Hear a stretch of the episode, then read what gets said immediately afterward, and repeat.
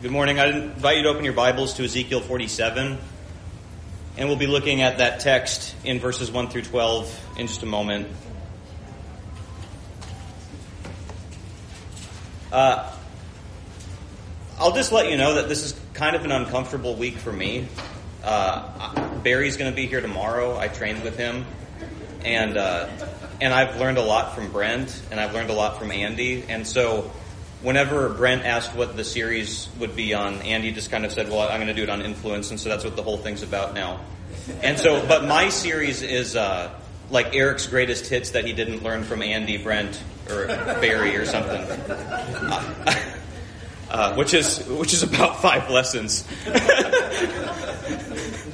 uh, I'm going to try to fit my lessons into this theme of influencing others, and uh, one of my favorite texts in Scripture that I, I hope will set a good tone for what we're looking at for this week is this passage in Ezekiel 47. Now, just by show of hands, how many of you have looked at Ezekiel 47, 1 through 12, and figured out the importance of influencing others from that text? Anybody done that? All right, I think this will be good at least then. Uh, in the book of Ezekiel, there are four visions the first one is Ezekiel chapter 1, where Ezekiel sees the likeness of the glory of God. The second one is Ezekiel 8 through 11, where you see the abominations in the temple. Uh, and then God starts to pack up his bags to leave, and he, he departs from this temple. The third vision is Ezekiel 37, 1 through 14, in the valley of dry bones. And the fourth one is Ezekiel 40 to 48, where it talks about this restored temple. I want to tie in uh, some of the other, the, the, second vision in this lesson as we go through this, because in the second vision, it's the temple filled with abominations. And then in Ezekiel 40 to 48, and we're looking at what you could argue to be, in some ways, the climax of this vision, just this one part of it, uh, shows what God's intention always was for the temple but in contrast to the one in Ezekiel chapter 8. Uh, let's go ahead and read Ezekiel chapter 47, 1 through 12, and we'll see what this text has to say about introducing this theme of influencing others for this week. Then he brought me back to the door of the temple, and behold, water was issuing from below the threshold of the temple toward the east, for the temple faced east. The water was flowing down from below the south end of the threshold of the temple, south of the altar. Then he brought me out by way of the north gate and led me around on the outside to the outer gate that faces toward the east. And behold, water was trickling out on the south side. Going on eastward with a measuring line in his hand, the man measured a thousand cubits and then led me through the water, and it was ankle deep. Again he measured a thousand and led me through the water, and it was knee deep. Again he measured a thousand and led me through the water, and it was waist deep. Again he measured a thousand, and it was a river that I could not pass through, for the water had risen. It was deep enough to swim in, a river that could not be passed through. And he said to me, Son of man, have you seen this? Then he led me back to the bank of the river. As I went back, I saw on the bank of the river very many trees on the one side and on the other and he said to me, This water flows toward the eastern region and goes down into the Arabah and enters the sea, unspecified. When the water flows into the sea, the water will become fresh. And wherever the river goes, every living creature that swarms will live. And there will be very many fish, for this water goes there that the waters of the sea may become fresh, so everything will live where the river goes. Fishermen will stand beside the sea from Engedi to Eneglaim, and it will be a place for the spreading of nets. Its fish will be of very many kinds, like the fish of the great sea. But its swamps and marshes will not become fresh. They are to be left for salt. And on the banks on both sides of the river there will grow all kinds of trees for food. Their leaves will not wither, nor their fruit fail but they will bear fresh fruit every month because the water for them uh, flows from the sanctuary. Their fruit will be for food and their leaves for healing. We more or less just kind of taken this isolated section in this larger vision, just kind of plucked it out and just read this. Uh, what's the wider context of some of the things that we're seeing in the book of Ezekiel that would inform what we're looking at here? Ezekiel, we know from the first verse of the book, Ezekiel says, As I was among the exiles by the Chebar Canal, the heavens were opened and I saw visions from God. So we know that when the Babylonians would go and besiege the Judeans, that they did it in three waves. Ezekiel was taken in the second one. And so imagine that he's been taken, what is it, five or six hundred miles away from his homeland, and he's in exile, and he's with other exiles, but they're by the Chebar Canal. If you were to look at a map where the Chebar Canal is, this would have been close to the roadway where you would have seen the Babylonian soldiers leaving to go do the third besiegement. So they would have had all of this in view. And what is it that Ezekiel is doing? Well, he's with these fellow exiles. If you ever watch like a football game, you know how sometimes the referee has to go into the booth to try to determine what what the result of the play really was, and then everybody's waiting for him to come out so he'll tell everybody what the, the play is going to be. I imagine that Ezekiel is getting plucked up into these visions and everybody's waiting for him to come back to let them know what the vision or the message is going to be. So the message of Ezekiel, the first 32 chapters are all about judgment. Uh, it's judgment against the Judeans. It's judgment against seven pagan nations around them. So can you imagine how popular Ezekiel would have been? As he's telling these fellow exiles, we've really blown up. We've not done what we're supposed to do. We've not served God the way that we're supposed to. In fact, the, the temple that we all long to be back at again, that's filled with abominations. He, you could imagine not be a very popular preacher in some ways where he's uh, preaching. But uh, the second half of the book, chapters 33 to 48, talk about the restoration of the nation. That God is going to take care of the wicked shepherds and he's going to give them good shepherds and he's going to give them a restored temple and all of these different blessings that he talks about. Now, threaded through these two sections of Ezekiel, you've got this contrasting idea of these two temples. So if in the first section of the book where it talks about the judgment of the nation, in Ezekiel chapter 10 verse 18, it says, Then the glory of the Lord went out from the threshold of the house and stood over the cherubim. This is him getting ready, the glory of God getting ready to leave the temple. And this temple ends up getting destroyed. Uh, it wasn't what God wanted. By the way, in Ezekiel 8, what God, what the Israelites have done is they've taken the stale, dead ideas from the world and brought it into the temple. This restored temple in Ezekiel 40 to 48, the very last thing that's said about this temple, the way that it was always supposed to be, is that the Lord is there. What we're going to see in this vision is that if the temple in Ezekiel 8 took the dead ideas of the world and brought it into the temple, this temple is going to take the life-giving things that God has to offer the world and bring it out to the world. Try to imagine as you're Ezekiel and you've been brought into this vision, and up to this point in this vision, you've seen kind of the, the, whole picture of the temple, and now you're paying attention to some particular part of this, this, this river, this trickle of water that grows into this river. I got this image here. I know sometimes there's liabilities in giving a picture when you're trying to imagine it with your mind, but I think this picture is helpful for what we're looking at this morning. Imagine Ezekiel here. He's looked at and he's surveyed the temple, and as he's uh, in this area, he sees but, but on the, the south side of the threshold, he sees this little trickle of water coming out. And this, this little trickle of water coming from the sanctuary. And he sees that the water is going east. Now, in the book of Genesis, which direction does sin go? It, sin keeps going east, east, east. And now this trickle of water is going towards that direction. Keep that in your mind as we go through this. But Ezekiel is told he has to exit by. Uh, can you do this on this thing? Yeah, you can. Oh, cool. So he has to exit by this north gate here. We know in Ezekiel, I think it was 43, that the, gate, the east gate was God's gate. And so Ezekiel has to exit through the north gate. And so he goes through there. And as he goes on the outside, he sees that this trickle of water is still going. And the, this kind of region is similar to Southern California, where I lived for four years. And uh, if it rains, the water, the ground is just going to soak up the water. And in this kind of area, you'd expect that this water would have just sunk into the ground. But instead, it's still going. Ezekiel is with this man, this angel man or whatever, and he tells him to go uh, a thousand cubits, 1,500 feet, further out this way. And as he goes, the first time it goes ankle deep. You, you, can hear him like sloshing, the water sloshing around on the ground, and he just goes that thousand cubits. I don't know how he was measuring it out. But this man tells him, do it again, and he goes out knee deep, and it starts to get harder to walk through the water, you could imagine. Third time the man tells him go again, and it's waist deep. Now he's gone about a mile. You can imagine him trying to wade through all of this water, and he's looking around going, where are the tributary streams? There's nothing that's added any water except for this little trickle that started in the sanctuary. He go, he's told uh, again, but he cannot cross the fourth time.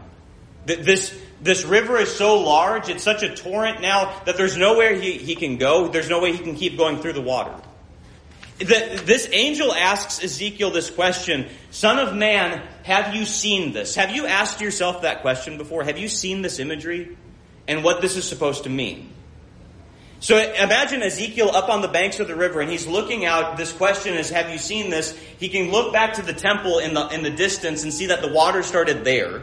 He can look out towards this sea. And by the way, which sea is so famous that it wouldn't have to be named? That would be to the east. It would be the Dead Sea. To the west would be the Mediterranean Sea. To the east would be the Dead Sea.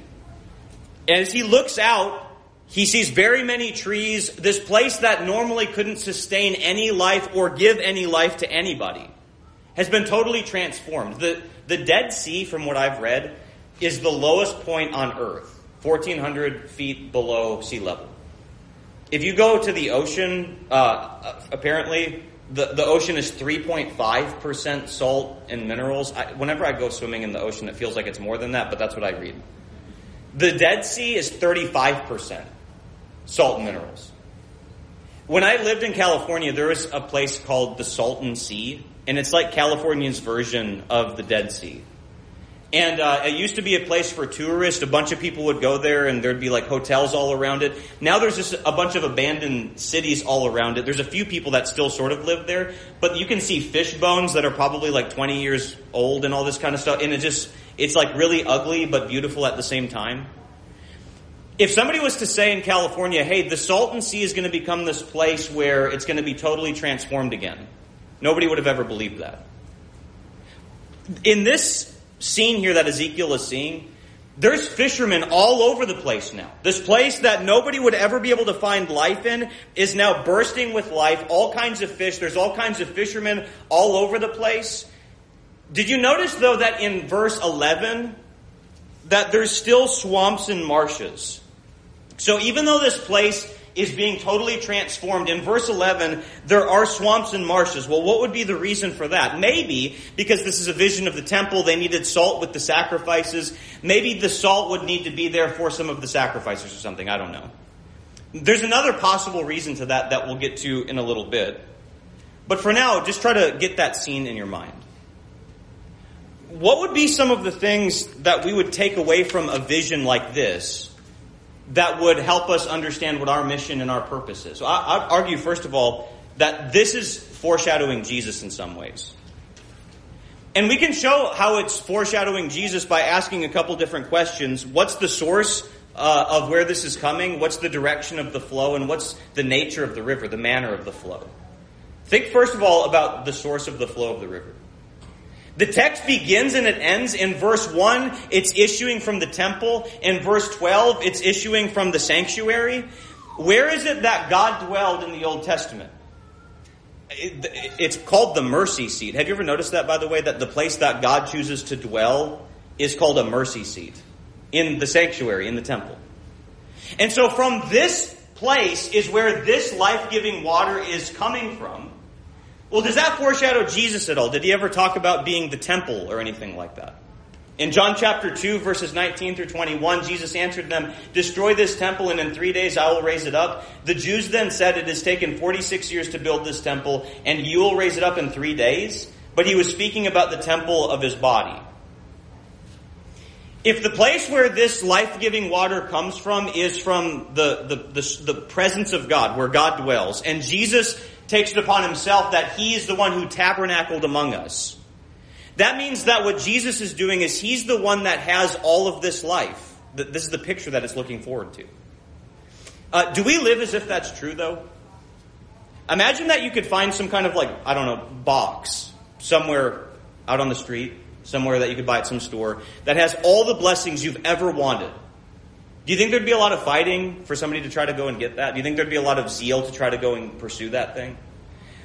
all of the all of the source of life and blessings are found in Jesus. Does your life reflect as if that's true, or do you look for life in all kinds of other things? So that's first thing to say about this. Notice, though, secondly, the direction of the flow of water. This water, where does it go? It goes towards things that are dead. It goes towards things that are in low places. It goes towards things that can't sustain or give life to anybody. Uh, if the question in the Old Testament was, who can enter into the temple? Look at how this gets flipped here, and it says the blessings of the temple go out to the things that are dead. Does that sound at all like Jesus' ministry? What kind of people did he go to? Well, uh, it makes me think about John chapter 4 when Jesus went to the woman at the well and he talked with her about having living water. But did Jesus use the same kind of imagery for Nicodemus in John chapter 3?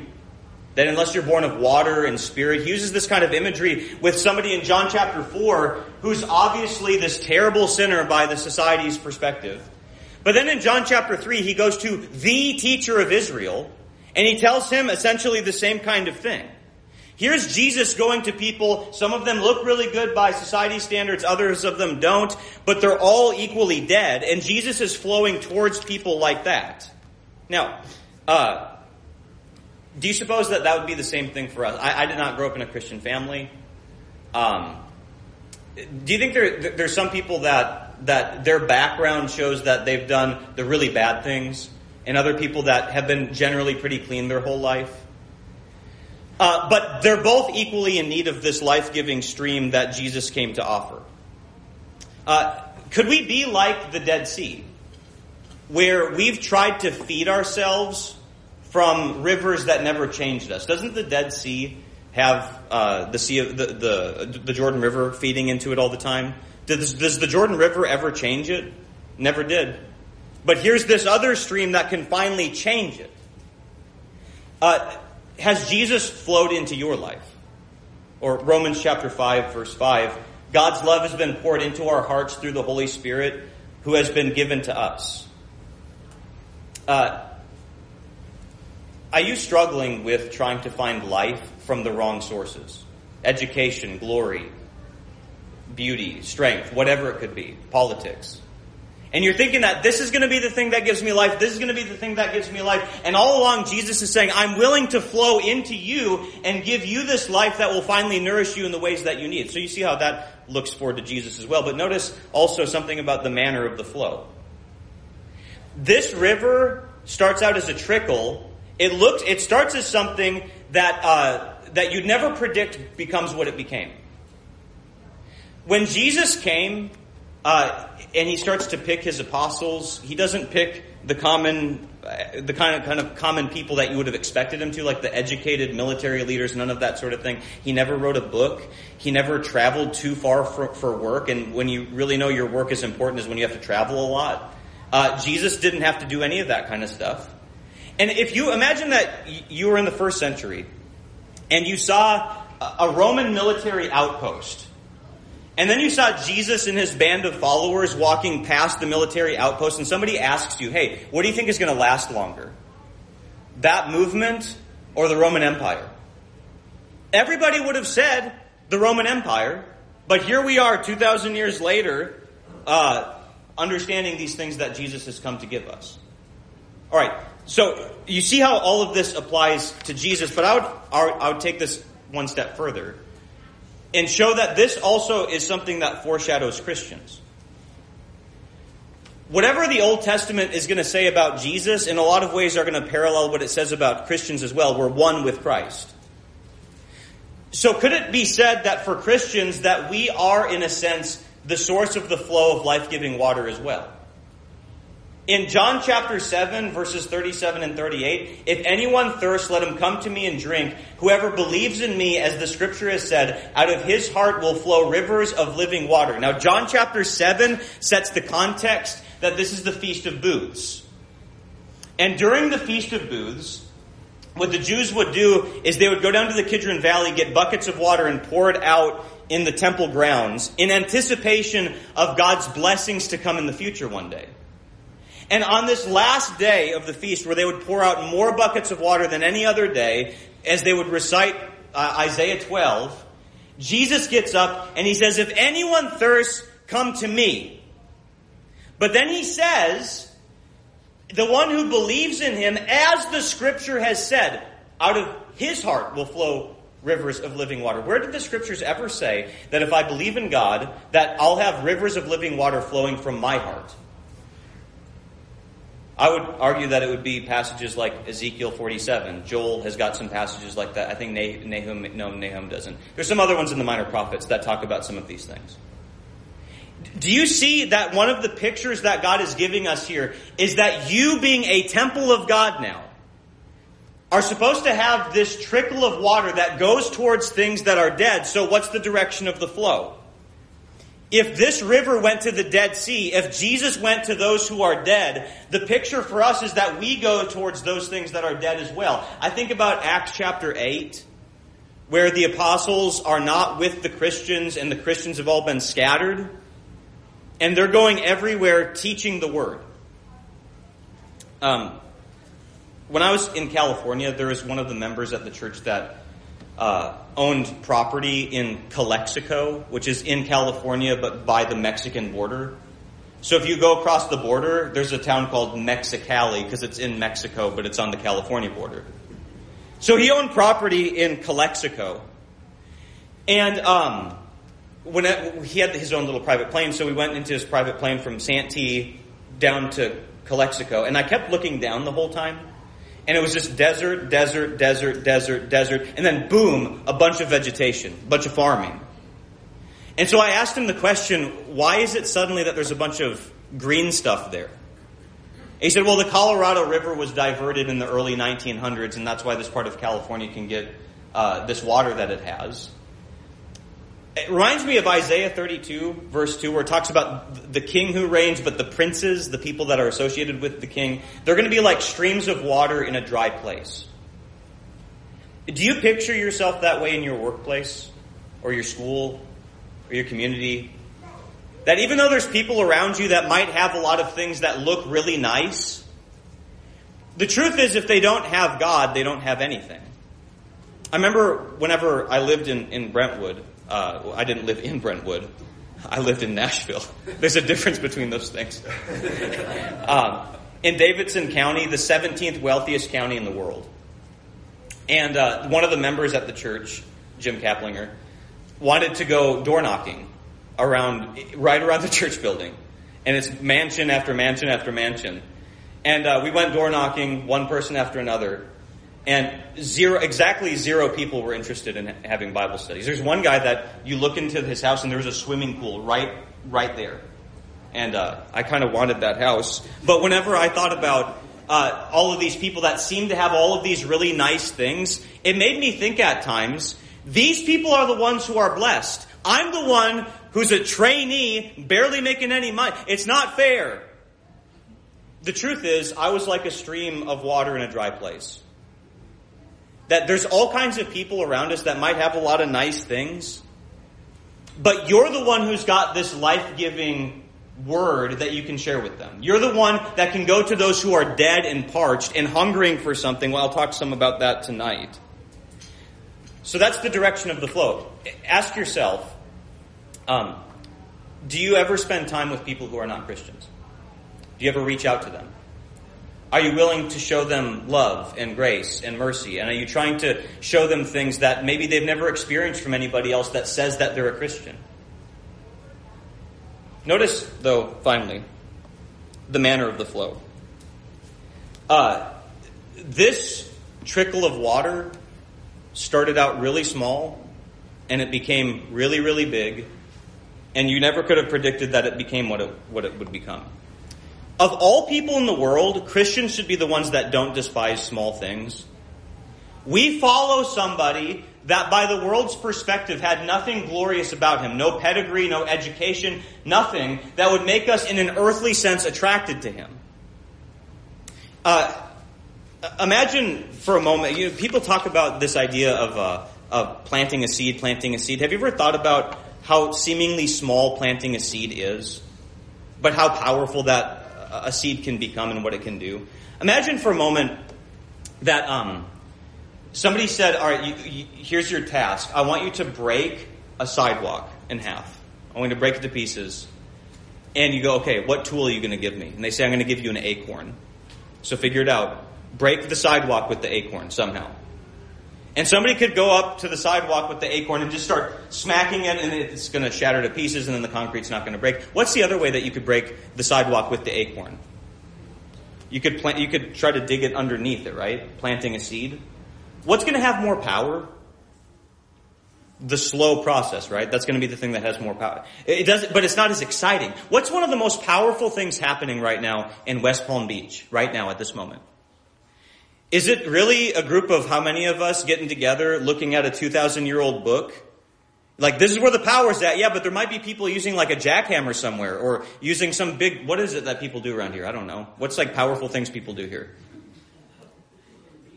Yeah, the beach might be, yeah, okay, go to the beach, the waves are really powerful. I don't know, whatever. This is the most powerful thing happening in West Palm Beach are people that want to study this, and it seems like a pathetic thing that we're doing in the eyes of the world, looking at this old document. But this is where the power's at. So, could you ever predict that a small discipline would get you to a point of being an elder one day? Could you ever predict that the, the small thing of studying every day and reading my Bible and, and praying and, and small ways of encouraging other people, could you ever guess what that could become one day? Uh, every small moment where I, I am trying to figure out the answer to something and I have the humility to ask somebody who knows more than me, if I do that again and again and again and again, could that get me to a point of spiritual maturity? What about small invitations? How many people do you know who became Christians because somebody gave them a simple invitation. And you never could have predicted that that simple invitation led to that person then teaching some other people who then taught some other people who then taught some other people. And it's like a godly pyramid scheme or something now. What about uh, small words of encouragement? There's so one of the things that I started doing whenever I was in uh, Nashville is I started keeping all the cards of all the nice things people have said about me. So I have three of them. And, uh, and, uh, I've held on to those. And every time I've ever thought about quitting preaching, I, I go back to those and I read those. Uh, I remember, I think it was about six months after I became a Christian, I, I would get together with Andy every week, sometimes two times a week. And uh, Andy had said, it was six or eight months after I became a Christian, he said, Have you ever thought about preaching? And I said, No, I'm going into marketing. That's a dumb idea. Uh, but he said that, and I started thinking a little bit more about it. And, um, and then I moved down to Nashville to train there, and there's some people here from Nashville. They're here for Andy, though, I know. Uh, and then, uh, and then I go to California, and now I'm in Atlanta. And now here I, um, here I am blessing all of you guys because of what Andy told me 14 years ago or whatever it was now. Could you ever? I, that's a joke. Um, that's. Could you ever predict that one word of encouragement could end up becoming something bigger and bigger and bigger like that? Could you, is there anybody that you could write a card to? Is there anybody that you could send a text to? And you might think it's not going to be a very big deal, but maybe it's going to be a bigger deal than you think. This is how the kingdom of heaven operates. Small things that end up becoming bigger than you ever thought they would be. Uh, I had mentioned earlier in verse 11 that there's the swamps and there's the marshes.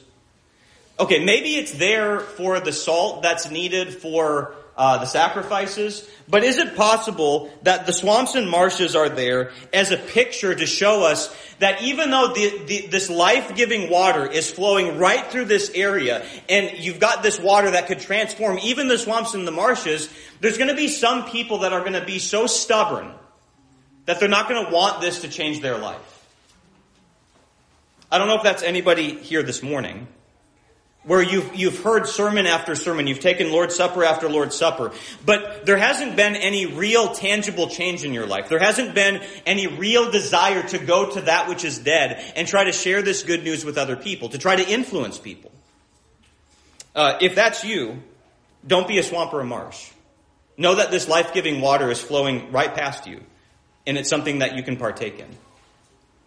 Um, That's all I got for this lesson. I guess I finished early. What time were we supposed to be done at? All right, well, I'm done. I'm not going to drag it on. Nobody likes that.